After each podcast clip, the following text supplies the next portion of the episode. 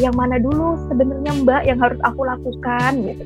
Aku aja bingung gitu misalnya kan.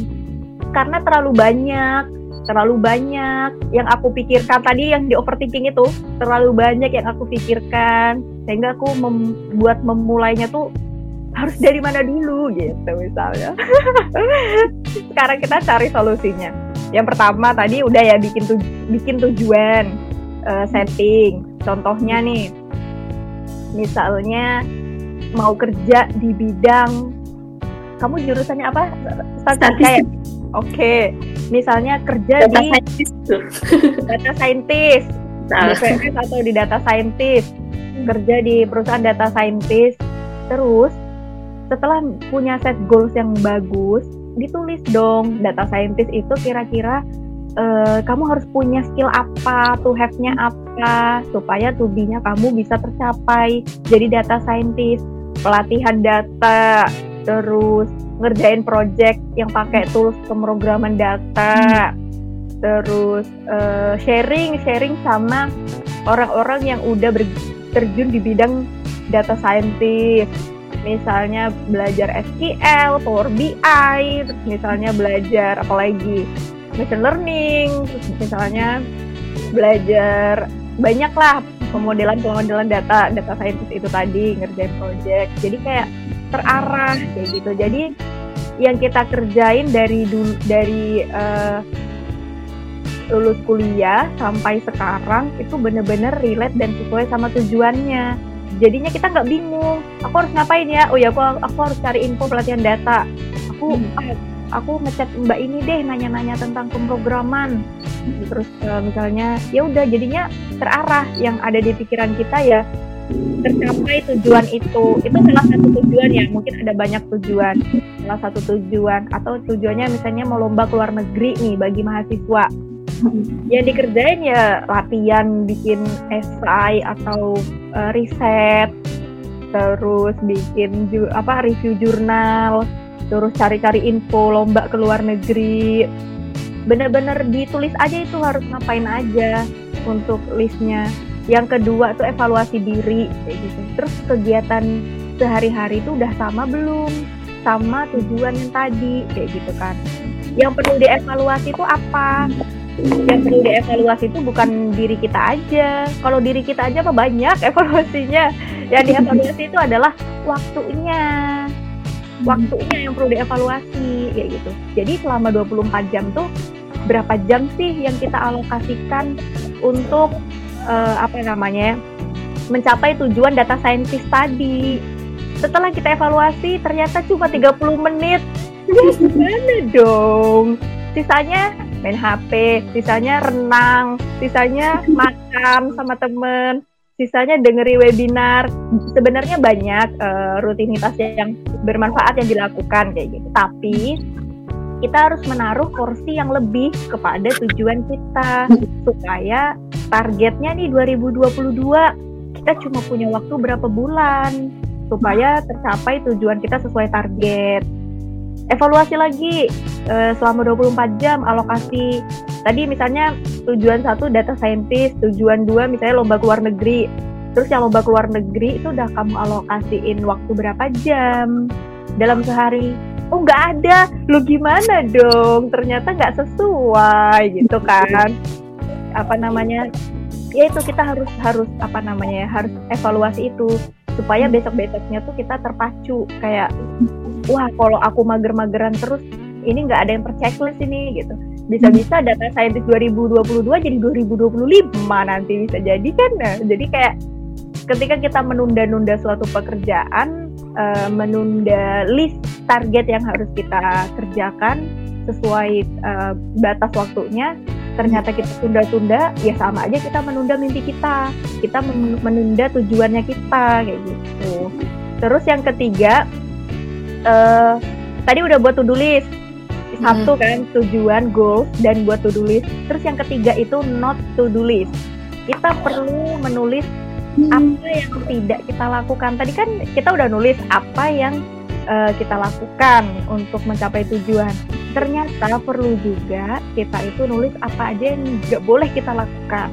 Supaya uh, apa namanya meminimalisir kemageran itu tadi. Contoh, kegiatan yang tidak boleh dilakukan adalah contoh uh, main YouTube lebih dari lima jam. Itu yang buat diri sendiri aja untuk not to do listnya. Kira-kira hal yang sering membuat kamu ke distract, hal yang sering ngedistract kamu ketika kamu ngapain gitu kan. Misalnya kamu sering YouTubean, misalnya dalam sehari itu dari pagi sampai sore itu YouTubean misalnya. Lama banget ya. Nah, jadi coba batasin nggak uh, boleh lebih dari tiga jam atau lima jam. Atau kamu tuh orangnya tukang hangout uh, keluar jalan-jalan ke mana-mana sama teman sampai lupa. Ha harusnya hari ini kamu ada pelatihan data. Ya udah mainnya dikurangin. Main hanya boleh weekend. Berarti weekday stop dulu kayak gitu. Terus kenapa stop dulu? Karena alokasi waktunya dipakai buat uh, ngelakuin to do list supaya goalsnya data scientist tercapai 2022 gitu. Jadi semakin banyak yang udah dikerjain kan checklist checklistnya terus contohnya lagi misalnya yang suka main game online. Ternyata game online tuh ini tahu uh, apa ya memicu kita untuk apa ya kayak kecanduan gitu loh memicu kita untuk semangat teman aku tuh teman mbak tuh ada dia tuh game online tuh kayak udah bener-bener kayak udah bener kecanduan. Jadi kayak dia tuh kayak ngegame terus jadi kayak uh, menang misalnya lawan apa gitu apa namanya. Jadi kayak bener-bener hidupnya dia tuh kalau ngegame tuh dia suka banget gitu. Jadi kayak lupa gitu kan sama hal-hal yang harusnya dia kerjakan hal-hal rutinitas lain kayak gitu. Sholat aja sampai ya ampun sampai bingung deh uh, saking pengaruhnya gitu kan game online buat orang tuh ya itu tadi coba dengan membatasi. Misalnya dalam sehari main game online-nya nggak boleh lebih dari tiga jam gitu. Dan contohnya no to list pas kerja atau pas kuliah nggak boleh sambil youtubean. Atau apa lagi ya contoh pas uh, pelatihan data misalnya kan kalau kita pelatihan data kita harus fokus ya ngoding ngerjain ngolah data dan segala macam. Misalnya pas pelatihan data itu kita nggak uh, kita nggak boleh lihat WA gitu. karena kalau lihat WA muncul di teman kuliah kamu udah ngerjain resume apa ngerjain tugas halaman 20 belum? Terus muncul lagi WA komunitas. Jangan lupa ya besok meeting ini meeting. Kan pikiran kita jadi ya belum belum gue kerjain nih. Strike. Tunggu ya uh, ntar malam ya dikirim ya. Uh, akhirnya kita ngerjain tugas deh hilang pelatihan datanya gitu. Jadi hal-hal kayak gitu yang apa namanya ya yang perlu dilakukan. Terus contohnya lagi uh, misalnya kita kayak pengen banget rebahan kayak gitu kan. Not to do list misalnya sehari uh, istirahat malam malam misalnya lima jam. Uh, selain malam kamu, uh, aku cuma kasih waktu selama satu jam atau dua jam dan dua jam tuh alokasinya setelah ngerjain ini istirahat 30 menit setelah ngerjain ini istirahat 30 menit setelah ngerjain ini di sore hari istirahat 30 menit pokoknya totalnya dua jam ditambah tidur malamnya 5 sampai 6 jam misalnya. Terus uh, ya udah berarti kan kita nggak boleh dong rebahan sampai 5 jam uh, siang, 5 jam tidur gitu kan. Berarti kita melanggar not to do list. Kalau Mbak Ria tuh untuk to do list itu kan ngasih reward kan buat diri. Untuk rewardnya itu terserah. Uh, misalnya apa yang kamu sukai gitu. Misalnya suka es krim gitu kan berarti ketika udah ngerjain hal yang sekiranya itu berat dan itu kita apresiasi diri ya udah uh, beli es krim atau jalan-jalan sebentar. Atau hal-hal apalah hal-hal yang bisa membangkitkan semangat. Yang penting itu positif reward gitu kan buat diri. Atau misalnya nonton non, nonton mata najwa gitu misalnya. Hmm. yang buat kita jadi kayak uh gitu kan. Terus kalau yang do list itu ada punishmentnya. Biar uh, kita itu apa namanya ya uh, benar-benar tegas lah sama diri dan itu buat kebaikan kita juga sih kalau menurut uh, Mbak sendiri. Itu apa namanya? Buat kebaikan kita buat uh, supaya mimpi dan tujuan kita tuh cepat tercapai. Jadi kita harus benar-benar ngelakuin hal-hal yang to do list tadi. Jadi kalau not to do listnya kita langgar harus ada punishmentnya. Dan punishmentnya itu sesuai sama ya diri masing-masing juga. Kira-kira punishmentnya tentang apa dan harapannya punishment ini bukan menyakiti atau menyiksa diri ya. Jadi punishment itu lebih hal-hal yang uh, mungkin itu kalau kita lakukan itu berat buat kita tapi ada impact positif di balik itu kayak gitu. Contohnya punishmentnya, misalnya nih, Mbak tuh lagi hemat banget nabung, terus kayak uh, kirim ke orang tua, jadi sisanya tuh kayak bener-bener Mbak uh, kelola supaya cukup selama satu bulan. Berarti hmm. Mbak kan harus pintar ngatur uang. Eh ternyata Mbak kena punishment, infak lima puluh ribu, hmm. ya udah gitu. Uh, impact positifnya bagus kan?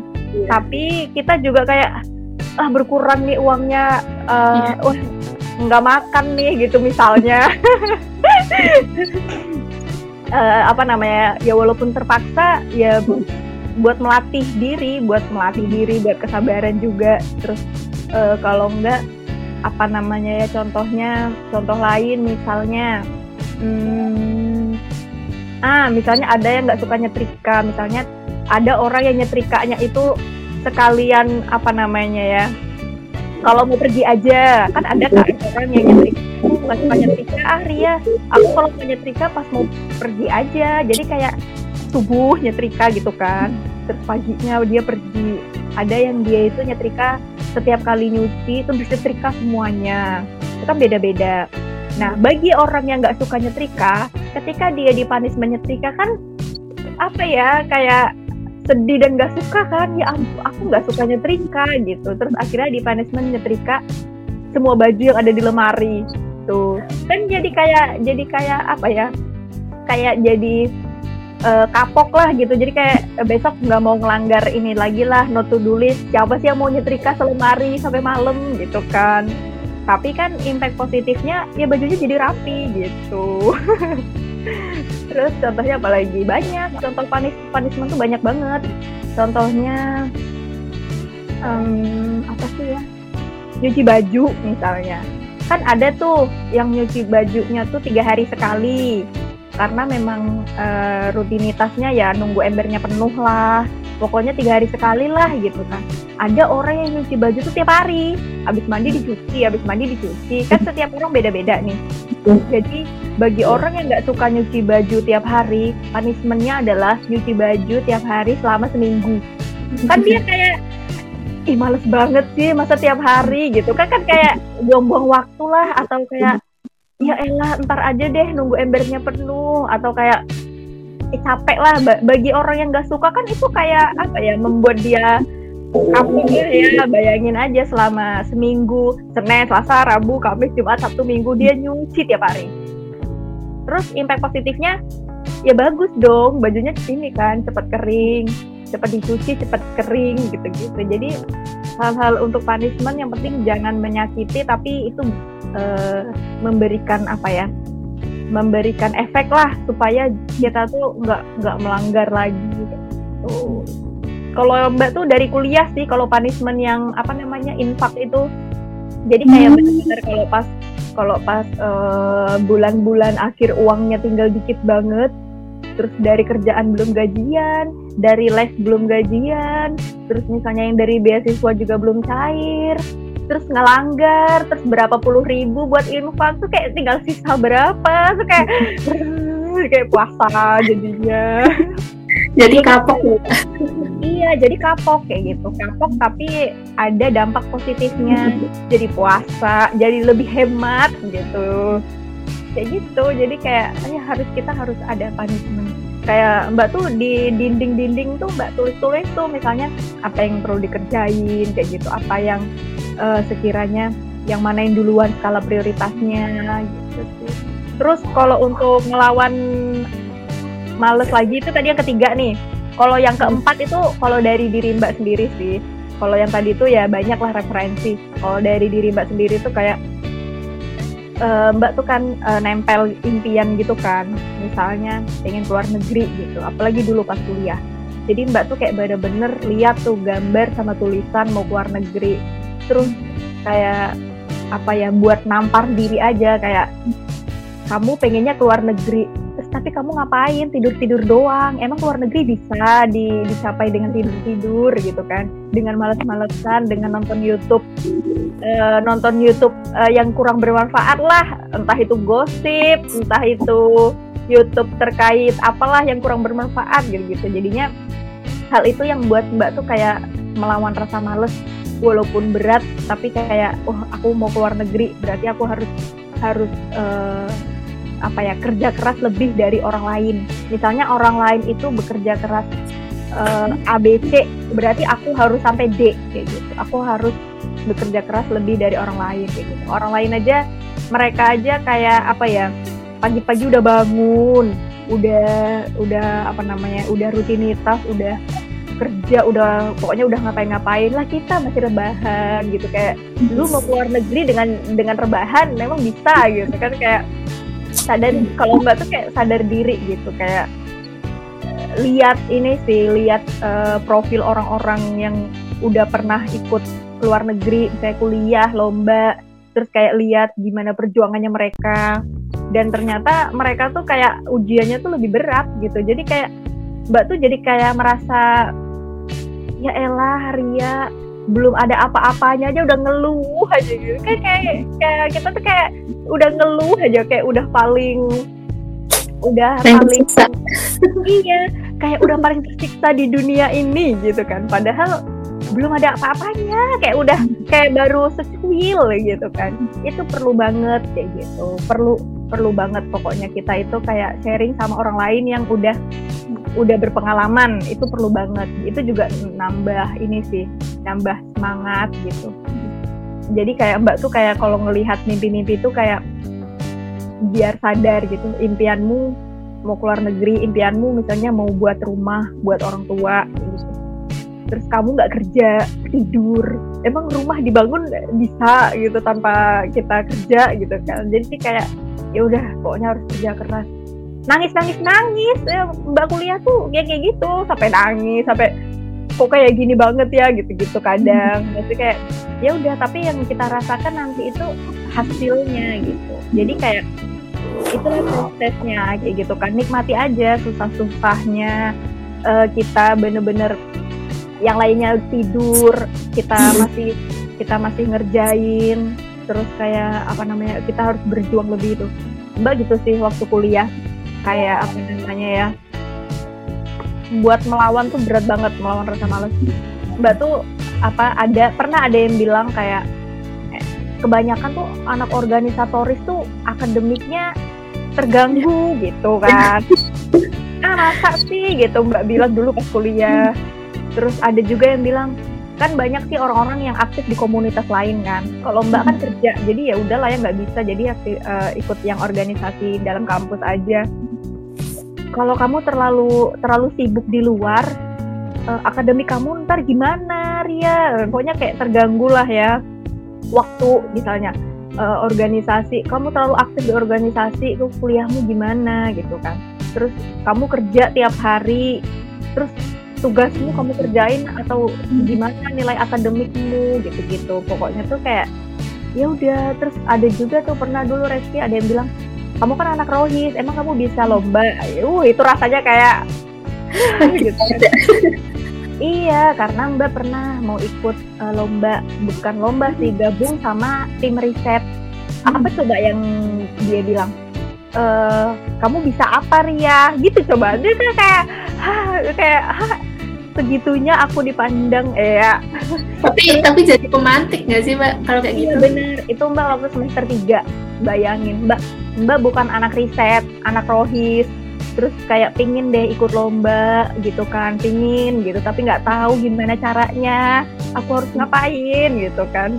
Udah bener-bener nggak tahu gitu kayak mau ikut emang kamu bisa apa gitu coba. Terus ada juga yang uh, tim kita udah penuh. Eh padahal besoknya dia ngerekrut temennya mbak. Kan sedih ya. Dan jadinya terus itu jadi jadi pemantik dan apa ya akhirnya semester uh, berapa gitu akhirnya lo bisa gue juga harus lebih bisa. Itu yang mbak tanamin. Aku juga harus lebih bisa dari dia gitu kan. Terus akhirnya mbak cari-cari aja tuh info. Dan alhamdulillahnya walaupun beda fakultas mbak tuh dapat teman anak FKM mana mereka tuh kayak welcome banget kayak ayo padahal mbak tuh belum bisa apa-apa. Riset uh, gimana ini? Bikin bikin proposal bikin jurnal bikin abstrak bikin bikin apa namanya ya ide-ide riset gitu-gitu kan penelitian. Kayak dalam hati mbak tuh kayak ya Allah, Allah tuh baik banget ketika kita punya niat baik rencana baik ada aja kan Allah menghadirkan orang-orang baik kayak gitu kan. Terus akhirnya uh, anak rohis juga bisa loh keluar negeri dan ikut lomba gitu mbak pingin nunjukin ke teman mbak yang awal tadi itu terus uh, akhirnya selama mbak kuliah juga kan kerja mbak juga mau menepis omongan teman mbak sibuk organisasi, sibuk kerja, sibuk yang lain-lain, terus nilai akademiknya gimana, terus Mbak Mbak buktikan kayak gitu kan. Uh, aku aku bisa juga gitu kan. Walaupun kamu rutinitasmu nggak sebanyak yang aku lakuin, kamu nggak kerja nyari uang, kamu tinggal fokus kuliah. Walaupun aku kerja, aku uh, maksudnya di luar jam kuliah aku harus apa namanya effort lebih lah buat ikut lomba, ikut organisasi dan lain-lainnya. Tapi nilaiku juga bisa kok sama kayak kamu. Mbak tuh kayak apa ya? Buat penyemangat, buat menunjukkan ke orang lain kayak gitu kan.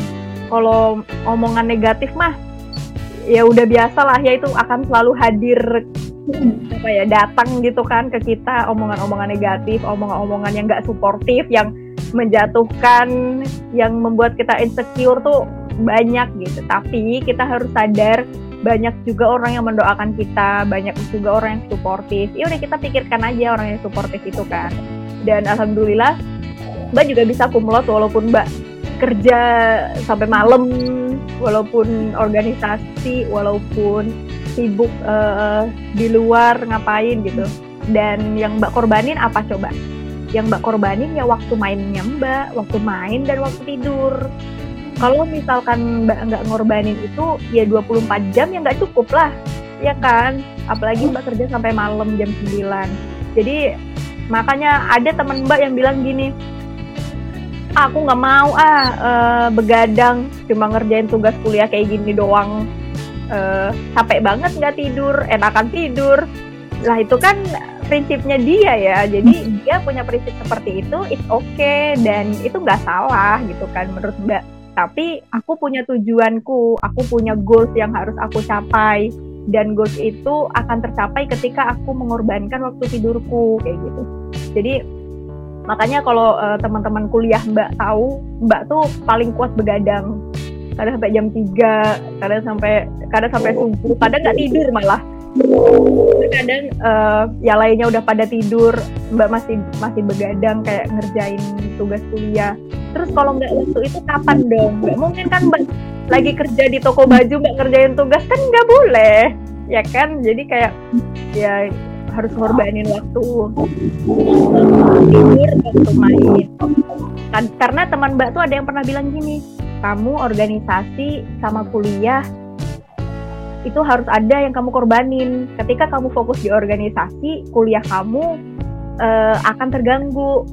Terus ketika kamu memang fokus di kuliah, kamu apa namanya benar-benar fokus di kuliah, ya kamu nggak bisa organisasi banyak-banyak dan nggak bisa kamu uh, apa ya banyak amanah gitu. Misalnya organisasi A B C D gitu. Nggak bisa gitu, gitu.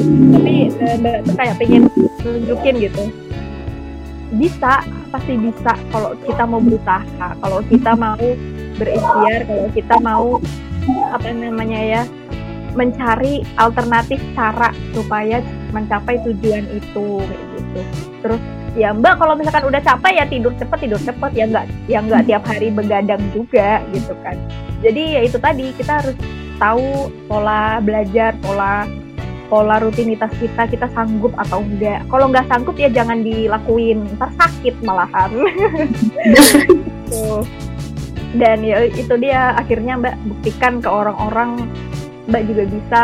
Walaupun dengan ketidakmampuannya mbak tapi mbak bisa bertahan bisa apa namanya ya bisa berjuang dengan segala ketidakmampuannya lah. Pokoknya bisa lah pokoknya uh, dengan menulis itu tadi list to do terus kira-kira apa yang harus dilakukan kayak gitu. Dan itu ngaruh banget sih karena nge-reminder banget buat mbak kayak kamu mau ikut lomba ke sini gitu. Terus kamu harus ngapain? Mbak cari tuh di Instagram info lomba resi kayak info lomba riset tuh mbak cari sampai mbak tulis lomba ini tuh idenya apa tanggal berapa deadline-nya? Lomba lomba conference misalnya mbak juga pengen kan ikut conference. Terus ngomong bahasa Inggrisnya gimana? Ya nggak tahu padahal ya ngomong bahasa Inggrisnya ya masih terbata-bata dan bingung. Tapi itu kayak kita berani ikut aja udah uh, udah apresiasi sih. Jadi mbak tulis mbak tulis. Itulah buat memacu biar semangat kayak gitu. Kayak waktu ke Malaysia gitu kan pertama kali semester 2018 pokoknya semester 5 56 itu mbak ke Malaysia itu mbak cari info. Terus ada uang? Nggak ada. Orang buat hidup kuliah aja mbak kerja ya kan? Terus gimana gitu? Ya cari sponsor ngajuin ke uh, universitas dan alhamdulillah tercover gitu kan. Apa namanya dari pihak acara terus dari universitas dan dari sponsor. Dan apa namanya ya, kayak berani aja dulu berani aja dulu gitu kan. Nanti kemudian kemudian pasti ada kayak gitu. Dan sampai sana ketemu dari berbagai universitas di Indonesia UI, Unhas, apalagi ya IPB, UGM, UNS pokoknya banyak banget. Sampai sana ketemu mereka-mereka yang orang orangnya dengan apa ya dengan ide-ide cemerlang dan mereka juga mindsetnya mindset yang sangat membangun, suportif dan bahkan jadinya terpacu ya jadi semangat ya. Wah ternyata ada ya orang-orang kayak gini ya yang welcome banget dan mereka tuh kayak nggak pelit gitu sama ilmu mau sharing gitu. Dan kayak wah ternyata banyak banget nih yang uh, nggak uh, aku ikuti di waktu kuliah gitu. Ternyata banyak yang terlewatkan. Ya udah pas balik dari Malaysia terus mbak buat lagi tuh impian lagi. Mau lomba lagi terus apa namanya ya sampai list skripsi kayak udah kayak bener-bener di dimantepin gitu kan list skripsi. Walaupun realisasinya ya begitu adanya. Ya benar banget. Iya skripsinya tuh mbak tuh vakum skripsi tuh ada empat bulan. Pokoknya tuh pas mbak sakit terus adalah pokoknya uh, ujian-ujiannya dan ya itu tadi perlu ditulis itu tadi buat memacu semangat. Walaupun realisasinya berat ya dan banyak banget ujiannya tinggal kita gimana cari solusinya lagi. Kalau misalkan pas uh, implementasinya nggak sesuai sama target ya udah kita cari alternatif lain. Pola kita cari pola-pola lagi pola mana yang bisa kita lakukan kayak gitu kan. Supaya sesuai sama keadaan kondisi hari ini kita gitu. Karena apa namanya ya uh, saking banyaknya informasi juga kadang kan kita ini ya pikiran kita tuh kayak mem perlu memilah-milah uh, perlu menelaah menelaah kayak gitu kan mana gitu kan. Itu tadi lah yang memicu overthinking balik lagi ke overthinking. Ya ampun. Itu tadi. Perlu perlu banget emang. Kita harus perlu me, ini ya apa namanya menetralisir. Bukan menetralisir. Pokoknya kita uh, informasi-informasi yang kita dapat itu kalau bisa yang bernutrisi yang memberikan impact positif kayak gitu. Itu yang perlu kita ini. Makanya kita perlu memilah-milah informasi itu. Mana yang perlu kita ambil kita serap. Mana yang perlu kita jadikan evaluasi. Mana yang perlu kita udah biarkan saja lupakan saja gitu kan kalau kita menampung semuanya ya udah tuh overthinking udah udah inilah. Di pikiran kita udah. More overthinking gitu ya.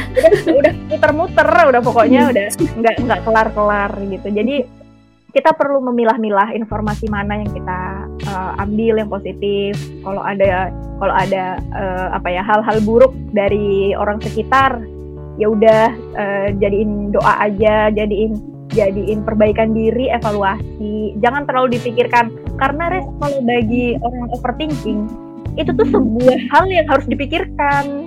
Itu sebuah hal yang langsung di kepala dan itu muter-muter. Dan nggak selesai-selesai. Ya. Luar biasa ya tipsnya tadi. Nah ya tadi tuh kan mbak inspirasi itu dapat dari mana aja ya? Motivasi itu dapat dari mana aja? Misal kayak mbak ketemu orang jadi kayak bertemu eh apa ya perbanyak rah relasi itu tuh bener-bener ya aku pernah gitu loh kayak aku kan ikut kayak komunitas gitu ya mbak. Jadi di situ tuh aku lihat tuh di situ oh ternyata orangnya hebat hebat ya di situ tuh secara nggak langsung aku bisa belajar dari orang-orang ya, benar dan yeah. bahkan orang yang berpapasan di jalan terus misalnya kita ngobrol kita juga dapat inspirasi gitu. Jadi inspirasi inspirasi itu dapat dari mana saja. Waktu mbak kuliah nih eh, mbak ada temen dia anak FED namanya Ted. Nggak usah disebutin.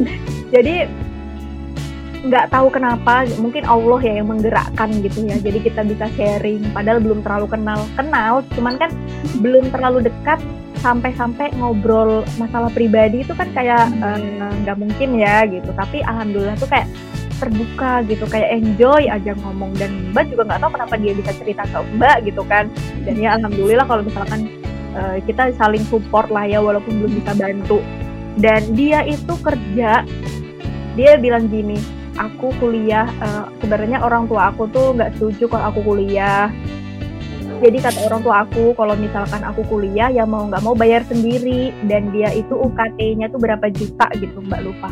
Dan dia itu kerja dia kerja buat nguliahin dirinya sendiri gitu kan. Nah itu yang jadi hal yang jadi uh, apa ya buat mbak tuh kayak memacu semangat mbak.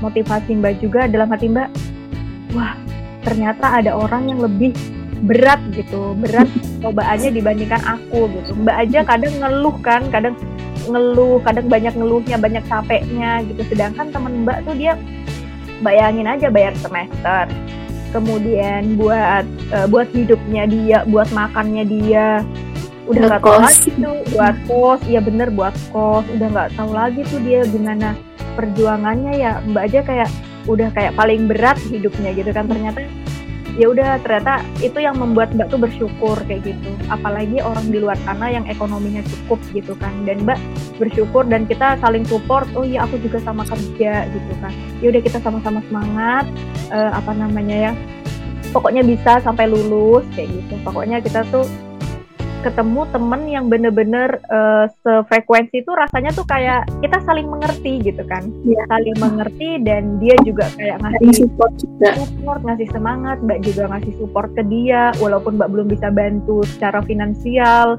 seenggaknya kalau ada info-info kita bisa chat-chatan gitu kan. Kalau ada info apa pun itu kita bisa chat-chatan. Ayo semangat semangat gitu kan punya mimpi yang sama. Dan alhamdulillah dia juga udah keluar negeri juga. Dan kita tuh waktu semester akhir tuh pas uh, ngobrol nggak nyangka ya gitu. Kan kita tuh kayak bener-bener sinyalnya tuh kenceng gitu. Tahu nggak hmm. semester empat tuh kayaknya aku hampir berhenti deh. Itu kayak kayak kan mbak jadi sedih ya. Maksudnya kok kamu baru cerita sekarang? Gitu kan ya gimana ya gitu. Terus akhirnya ngobrol-ngobrol terus ya Allah masya Allah ya gitu. Terus akhirnya tuh kayak ya udah saling support dan nggak nyangka ya kita udah bisa sampai di titik ini gitu. Dan ya itu dan Mbak juga menyimpulkan bahwa ya, apa ya seseorang itu ketika melangkah ketika menentukan tujuan dan arah impian itu bukannya mereka nggak berani atau takut gagal tapi mereka itu butuh dukungan support dan dukungan mental. Itu yang sangat perlu jadi iya bener banget. Jadi ketika kita punya dukungan support dukungan mental itu kita akan lebih apa ya lebih kuat lebih bisa apa namanya ya untuk melangkah juga lebih kuat. Ketika menghadapi apa pun itu rintangan kita juga bisa lebih lebih lebih sabar, bisa lebih menikmati prosesnya walaupun itu nggak mudah karena banyak orang-orang yang mendoakan, banyak orang-orang yang mensupport kayak gitu. Nah itu tadi. Terus uh, apa namanya ya? Waktu Mbak mau kerja juga, jadi Mbak tuh sharing sama teman-teman. Itu tadi ketika kita sharing sama teman-teman tuh pengalaman hidup mereka tuh malah membuat kita jadi semangat. Ternyata pengalaman hidup kita tuh belum ada apa-apanya gitu kan. Jadi Mbak tuh waktu mau daftar kerja. Uh, itu dilema yang dirasakan oleh semua orang ketika lulus kuliah. Aduh belum dapat panggilan kerja udah daftar ke sana ke sini belum ada aduh belum keterima kerja. Pokoknya ya gitulah kan udah lulus kuliah aduh belum kerja. Gitu terus mbak sharing nih ke teman mbak dia juga belum dapat kerja. Iya nih aku juga belum dapat kerja. Terus kita sharing kamu udah daftar ke mana aja gini-gini? Iya nih kemarin aku udah udah interview udah ini tapi belum lolos belum rezeki. Terus iya nih aku juga nih udah ngajuin ke mana-mana gitu kan. Terus mbak nanya kamu udah ngajuin ke berapa perusahaan? Gitu kan. Banyak lah pokoknya Ria. Aku datang ke kantor langsung kirim ke email. Pokoknya tuh hampir seratusan lah kayaknya lebih puluhan. Terus dalam hati mbak kayaknya aku baru 20 deh gitu. Jadi tuh kayak dalam hati mbak tuh kayak ya elah dia dia aja tuh udah sampai datang ke kantor udah ngirim email sampai hampir 100 perusahaan. Terus mbak ngerasa aku baru ngajuin beberapa perusahaan aja kayak udah rasanya kayak kok nggak ada ini ya? Nggak ada perusahaan yang nerima kayak belum keterima keterima kayak ya Allah aku udah daftar ke sana ke sini. Padahal yang didaftari perusahaannya baru beberapa doang baru berapa puluh. Ternyata effortnya kurang kurang apa ya kurang maksimal. Terus apa namanya banyak banyak hal yang ternyata kita itu belum maksimal kayak gitu kan. Terus akhirnya oh ya udah gitu. Kayak skripsi banyak lah pokoknya. Kalau sharing-sharing ke temen gitu-gitu. Uh, dapat insight iya dapat insight juga. Ih kok kamu cepet banget sih? Udah semhas gitu misalnya. Terus apa namanya? Kok cepet banget udah semhas gitu kan? Iya aku ke apa uh, aku bimbingan seminggu sampai 10 kali. Seminggu aja udah tujuh hari. Dia bimbingan 10 kali misalnya gitu kan. Oh, pantesan lah aku aja dua minggu sekali lah. Jadi kan kayak kita tuh perlu ini ya cerita-cerita perjuangan orang lain supaya kita juga dapat insight baru dan buat memicu semangat juga itu. Iya sih, bener. Hmm. Banyak relasi itu penting banget. Apalagi kita udah umur 20-an gini ya Allah. nah, itu lagi nih Mbak, kan ini Ramadan ya, kayaknya kurang abdul nih kalau kita nggak ngomongin tentang produktivitas di Ramadan. Soalnya apa ya bagi orang-orang yang kegiatannya atau targetnya banyak gitu tulisnya banyak gitu kadang iya. mana ya kadang nggak seimbang itu loh antara ini tuh Ramadan loh ini kita momentum yang bagus tapi to tulisku buat mimpiku juga banyak. Nah gimana tuh ya, biar seimbang? Kalau Mbak juga buat uh, kayak plan Ramadan gitu ada tuh di dinding. Jadi tuh uh, bu bener-bener kita list target gitu kan target Ramadan kita baik itu tilawah, sholat, sholat sunnah uh, mulail atau rawatibnya atau sholat sunnah tarawih gitu-gitu ditulis. Mbak juga nulis itu karena menurut Mbak ketika kita itu tadi ya menulis target-targetan itu akan jadi pemicu semangat dan juga akan jadi evaluasi kita. Misalnya hari kemarin belum maksimal, besok berarti kita harus uh, lebih maksimalin gitu. Karena bener kan uh, kita juga bilang karena ada misalnya saat uh, dalam sehari itu ada hal tak terduga yang bisa uh, yang membuat list tadi itu nggak selesai kita kerjakan. Karena kita harus mengalihkan ke pekerjaan yang tiba-tiba datang tadi gitu misalnya. Atau kita diminta nganter teman kita ke stasiun. Dan itu kan terduga ya. Jadi list planningnya tadi kita nggak terchecklist, nggak dikerjakan gitu. Jadi itu buat evaluasi besoknya. Jadi tuh kayak bener-bener dibuat listnya sih kalau mbak tuh. Baik itu tilawah, misalnya dalam dalam seminggu berapa kali uh, ikut kajian. Walaupun sekarang masih online kan banyak ya platform yang mengadakan kajian online. Atau sharing-sharing inspiratif gitu kan dari influencer-influencer. Uh, di mana itu juga menambah ini ya muasafat kita juga tentang keislaman, menambah knowledge kita juga. Setidaknya kita juga misalnya sebelum berbuka, nunggu berbuka, kita juga uh, bisa selingin dengan tilawah dan segala macam. Yang penting tuh bisa life balance itu tadi. Ada list uh, to do list misalnya tentang impian ditambah tentang Ramadan. Uh, disatuin waktunya yang mana kalau Mbak tuh ketika kita benar-benar kerja, kalau Mbak kan kerja ya, mungkin kalau teman-teman misalnya ada yang masih kuliah, waktu kuliah, waktu kerja, ya udah kita harus life balance. Kalau kuliah-kuliah, kerja-kerja, uh, Mbak misalnya dalam waktu 8 jam atau 9 jam, berarti kita selipin di mana tuh uh, list to Ramadannya supaya kita tetap produktif untuk targetan-targetan di bulan suci Ramadan ini gitu kan. Dan Mbak nulis uh, nyelipinnya di ini sahur sebelum sah sebelum sahur dan sudah sahur atau sebelum kerja. Terus kalau misalkan pas istirahat kerja siang kan ada istirahat satu jam atau satu jam setengah misalnya uh, kan nggak makan tuh kalau siang cuma sholat ya udah tilawah. Terus uh, malamnya sholat tarawih biasanya tuh mbak kalau denger denger apa namanya sebelum buka sebelum buka puasa tuh sambil dengerin ini apa namanya kajian online gitu kan. Misalnya ada temen tuh nge-share terus mbak ikutan ngezoom gitu kan sambil nunggu buka puasa sambil ngezoom gitu kan. Jadi kita imbangin aja sama jadwal-jadwalnya kita. Yang penting tidak mengganggu rutinitas misalnya kalau misalkan kerja ya kerja. Kalau kuliah ya kuliah gitu. Terus malamnya itu bener-bener ya kita bagi-bagi waktu lagi malamnya kapan uh, targetan tergantung target yang dibuat sih Ramadan itu. Kan ada nih targetannya misalnya selama satu Ramadan misalnya hafal berapa juz? Hmm. atau tilawahnya khatam dua kali. Atau misalnya kan kalau di bulan suci Ramadan itu kan uh, kita mencari peluang dan pahala sebanyak-banyaknya gitu. Mungkin sholatnya sholat sunnahnya ditambah rawatibnya ditambah terus uh, lail terus apalagi sholat sunnahnya ditambah gitu-gitu. Jadi kita bisalah bagi-bagi waktu kita gitu. Yang penting tidak mengganggu uh, aktivitas yang lainnya. Karena itu tadi ya kita kan uh, berbicara tentang produktif tentang fokus tentang mindful yang dengan rutinitas apa yang sedang kita lakukan saat itu kayak gitu kan. Jadi kita harus benar-benar harus bikin list do juga kalau buat Ramadan kalau misalkan dalam target satu bulan Ramadan khatamnya dua juz. Berarti dalam satu hari kita harus berapa juz? Supaya target itu tercapai. Kalau misalkan dalam satu hari belum tercapai dia masuk ke hari selanjut selanjutnya supaya tercapai itu tadi. Nah, itulah maksudnya ada evaluasi.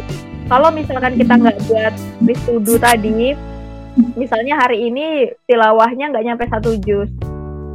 Terus besok besoknya nggak nyampe. Terus kita lupa. Apa namanya? Yang kemarin udah tercapai belum ya?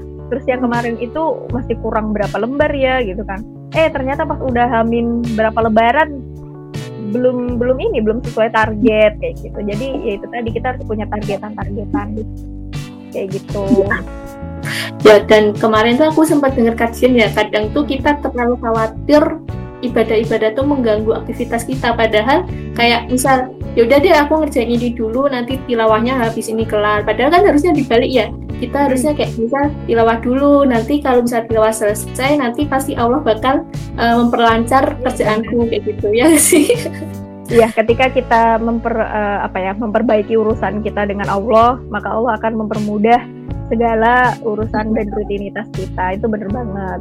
Makanya uh, alhamdulillah juga kerja atau kuliah itu kan nggak ganggu jadwal sholat ya. Siang waktu istirahat sebelum kerja bisa sholat duha terus sore gitu kan sholat asar begitupun kuliah kan. Kuliah kan juga nggak memotong waktu sholat kayak gitu. Tapi mungkin mbak uh, ini tentang tilawah ya. Jadi kalau tilawah ya bisa pace-nya kita cari waktu yang tepat kayak gitu kan setelah sahur atau pas uh, habis maghrib, habis buka, sambil menunggu tarawih kan kita bisa sambil tilawah gitu. atau pas uh, malam kayak gitu.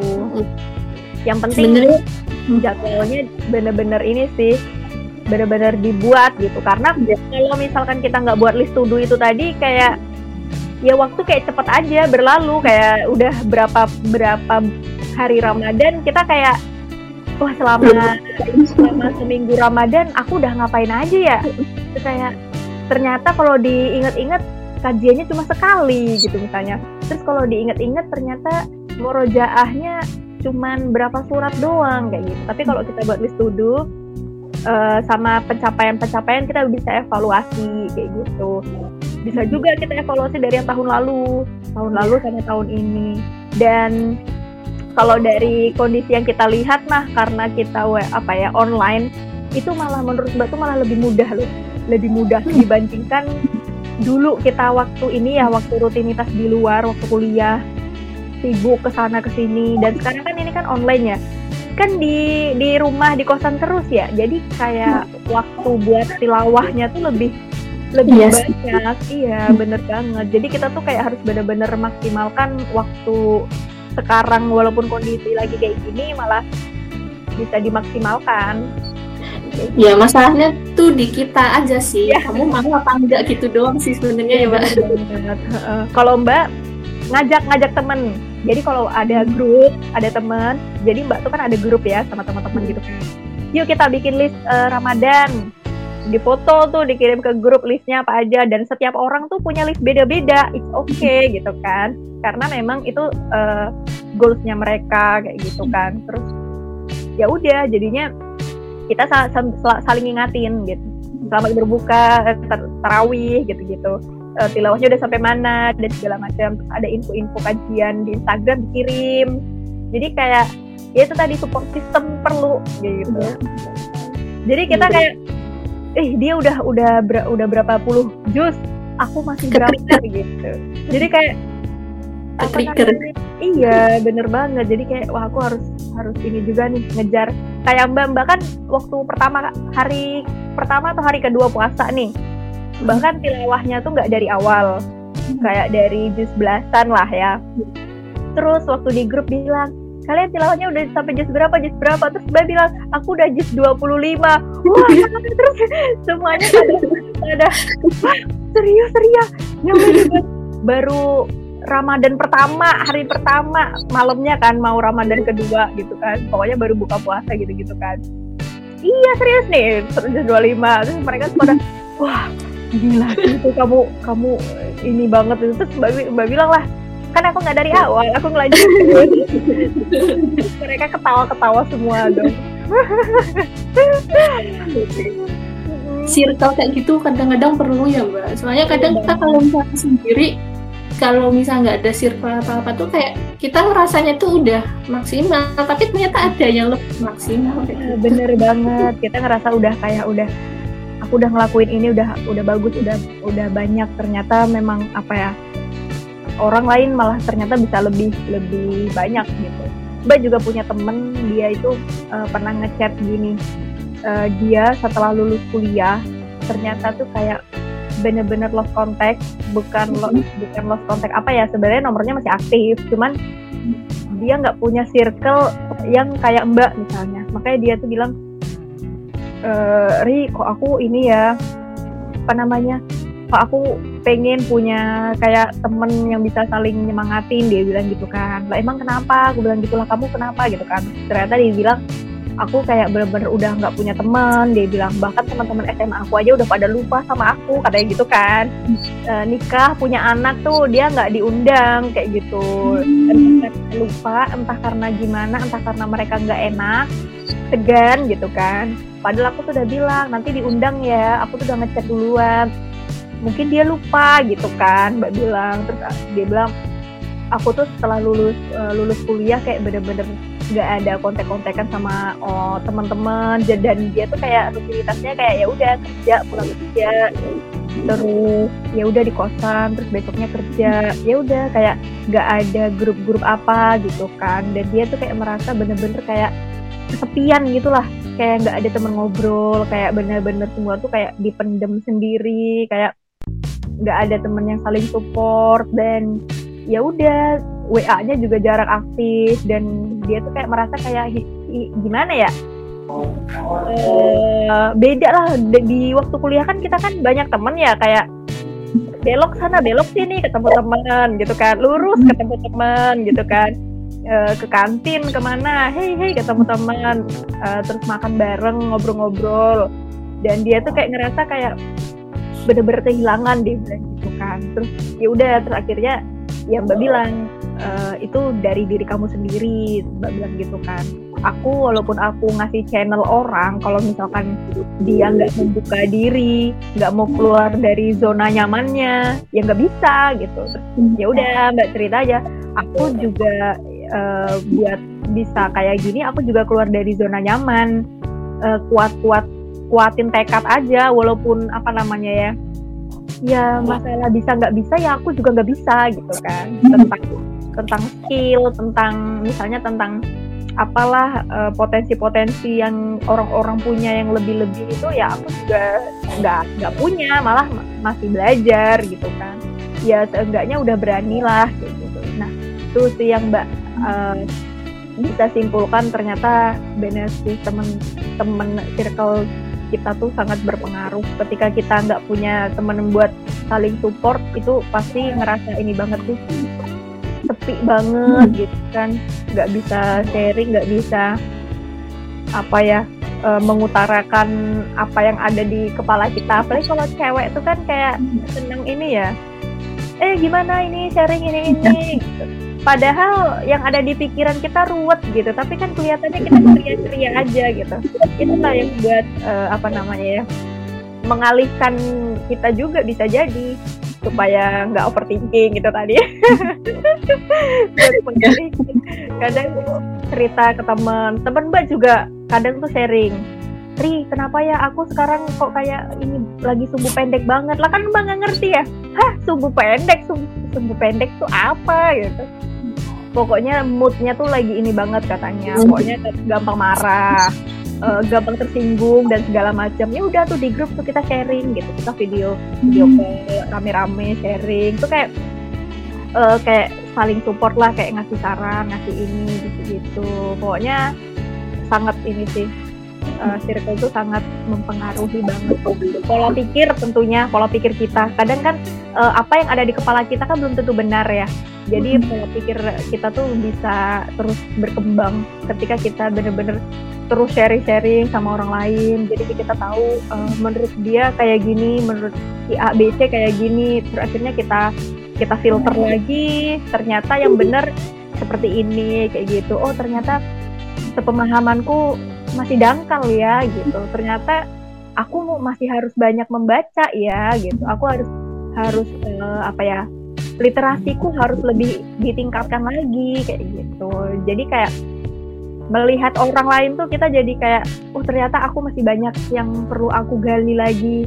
Ternyata aku masih perlu upgrade diri lagi tentang apa tentang banyak hal tentang komunikasi tentang manajemen tentang uh, project misalnya. Terus tentang mengelola apa namanya ya uh, mengelola sebuah komunitas misalnya terus misalnya tentang apa lagi dan kepercayaan diri itu juga perlu dibangun kayak gitu.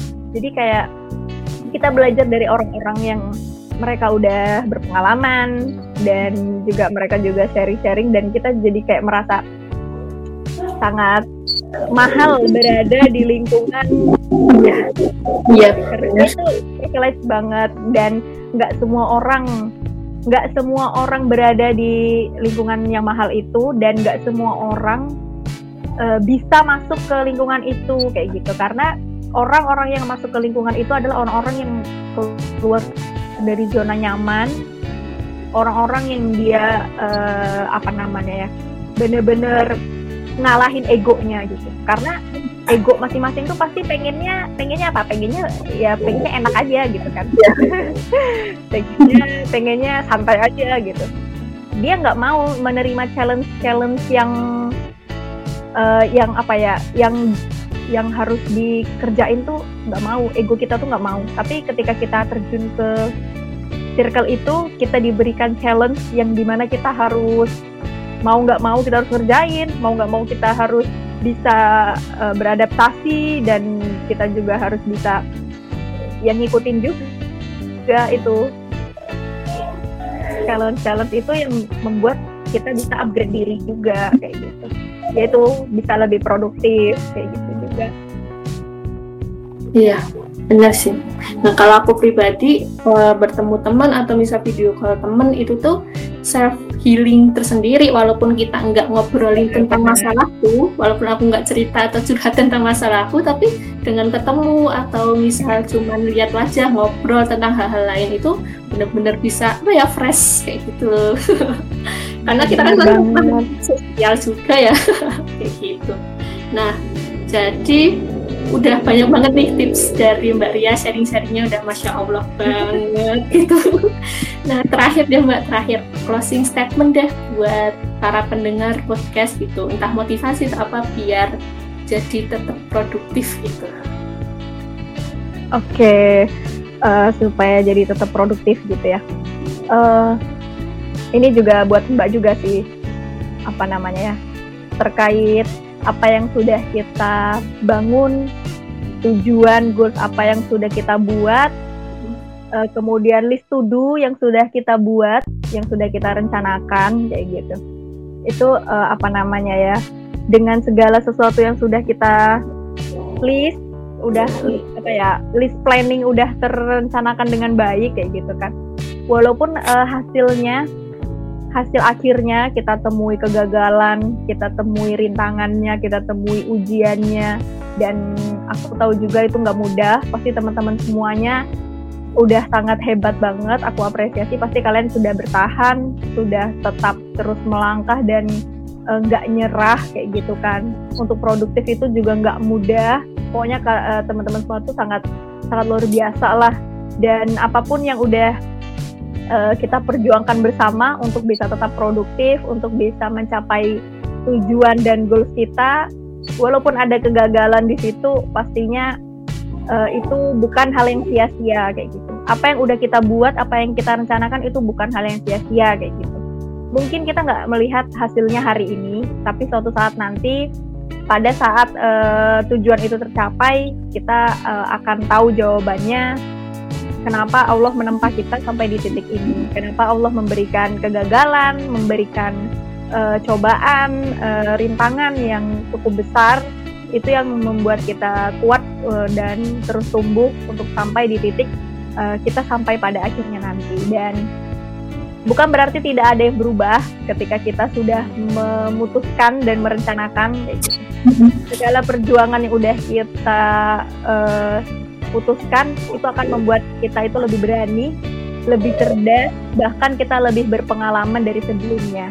Jadi ketika kita udah membuat uh, life plan tadi membuat tujuan goals kita membuat list to do kita mencoba diri kita untuk produktif kita keluar dari zona nyaman, kita melawan segala ego dan rasa mager kita, kita paksa dengan segala metode dan polanya, pola belajar kita, pola rutinitas kita, itu tidak sia-sia, itu akan uh, akan ada apa namanya ya, itu akan ada hasilnya, walaupun kita belum lihat hari ini, tapi suatu saat nanti kita lebih berpengalaman juga dari sebelumnya. Gitu dan kita adalah apa namanya ya uh, insan-insan generasi muda generasi muda saat ini gitu ya.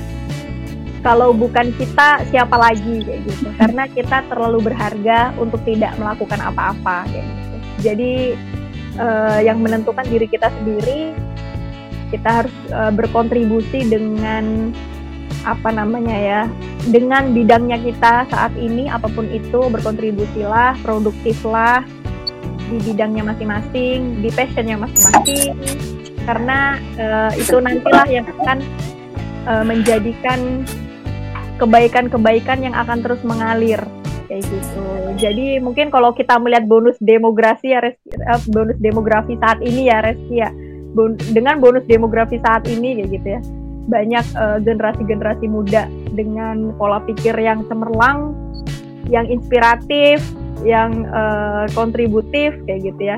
Jadi kita harus bisa apa namanya ya? Harus bisa ibaratnya harus bisa terbang ke permukaan bumi. Kita harus bisa uh, menyampaikan manfaat seluas-luasnya apa pun itu dengan kontribusi sekecil apa pun itu. Pokoknya semangat buat teman-teman semua mari kita uh, buat tujuan dan tentukan pola-pola rutinitas kita. Mari kita manage uh, manage waktu dengan sebaik-baiknya supaya kita tidak menyesal di kemudian hari karena uh, kita terlalu berharga untuk uh, tidak memberi arti. Jadi kita harus berkarya, kita harus berkontribusi dan kita harus bermanfaat seluas-luasnya. Oke, luar biasa sekali Maria. kalau aku ngambil kesimpulan ya, kalau manusia itu sebenarnya uh, sugestif gitu. Dia itu bakal melakukan sesuai apa yang dia cerna kayak gitu. Apa yang setiap hari dia cerna informasi-informasi yang dia lakukan ya. Kalau kamu mau produktif, mau apa ya, mau uh, mencapai mimpimu, ya berarti informasi yang kamu cerna itu harus sesuai dengan mimpimu itu jangan terlalu banyak pikiran yang ngedistract kayak gitu. Dan kita kan ada di umur 20 umur 20-an nih umur 20 ya. sampai 30 tuh umur-umur krisis gitu loh. Kalau kita bisa melewati ini dengan seproduktif mungkin ya nanti 30 ke atasnya nanti bakal enak. Tapi kalau kita umur-umur ini malah malas-malasan ya nanti malah jadi effort lagi PR lagi di iya. umur 30-an itu. Iya benar banget satu lagi satu lagi Resti uh, jadi kita di kemudian hari atau kita suatu saat nanti itu kita uh, di apa namanya ya pokoknya apa pun kita di kan kita punya tujuan nih punya tujuan. Jadi apa pun kita di suatu saat nanti di kemudian hari itu dipengaruhi oleh apa yang kita baca saat ini apa yang kita lakukan saat ini dan apa yang kita rencanakan saat ini. Jadi bener banget itu sangat berpengaruh. Buku apa yang kita baca uh, apa yang kita ikuti, baik itu komunitas, baik itu lomba, baik itu uh, apa ya uh, pelatihan, apa pun itu kegiatan-kegiatan itu sangat berpengaruh. Kemudian apa yang kita lakukan, kontribusi apa sekecil apa pun itu, kebaikan sekecil apa pun itu yang kita lakukan itu sangat berpengaruh. Dan itulah yang akan menentukan kita menjadi apa di kemudian hari nanti. Itu relate banget. Iya luar biasa sudah sharing-sharing dengan Mbak Ria. Ini hampir dua jam Masya Allah nggak kerasa ya Mbak? Iya bener nggak kerasa.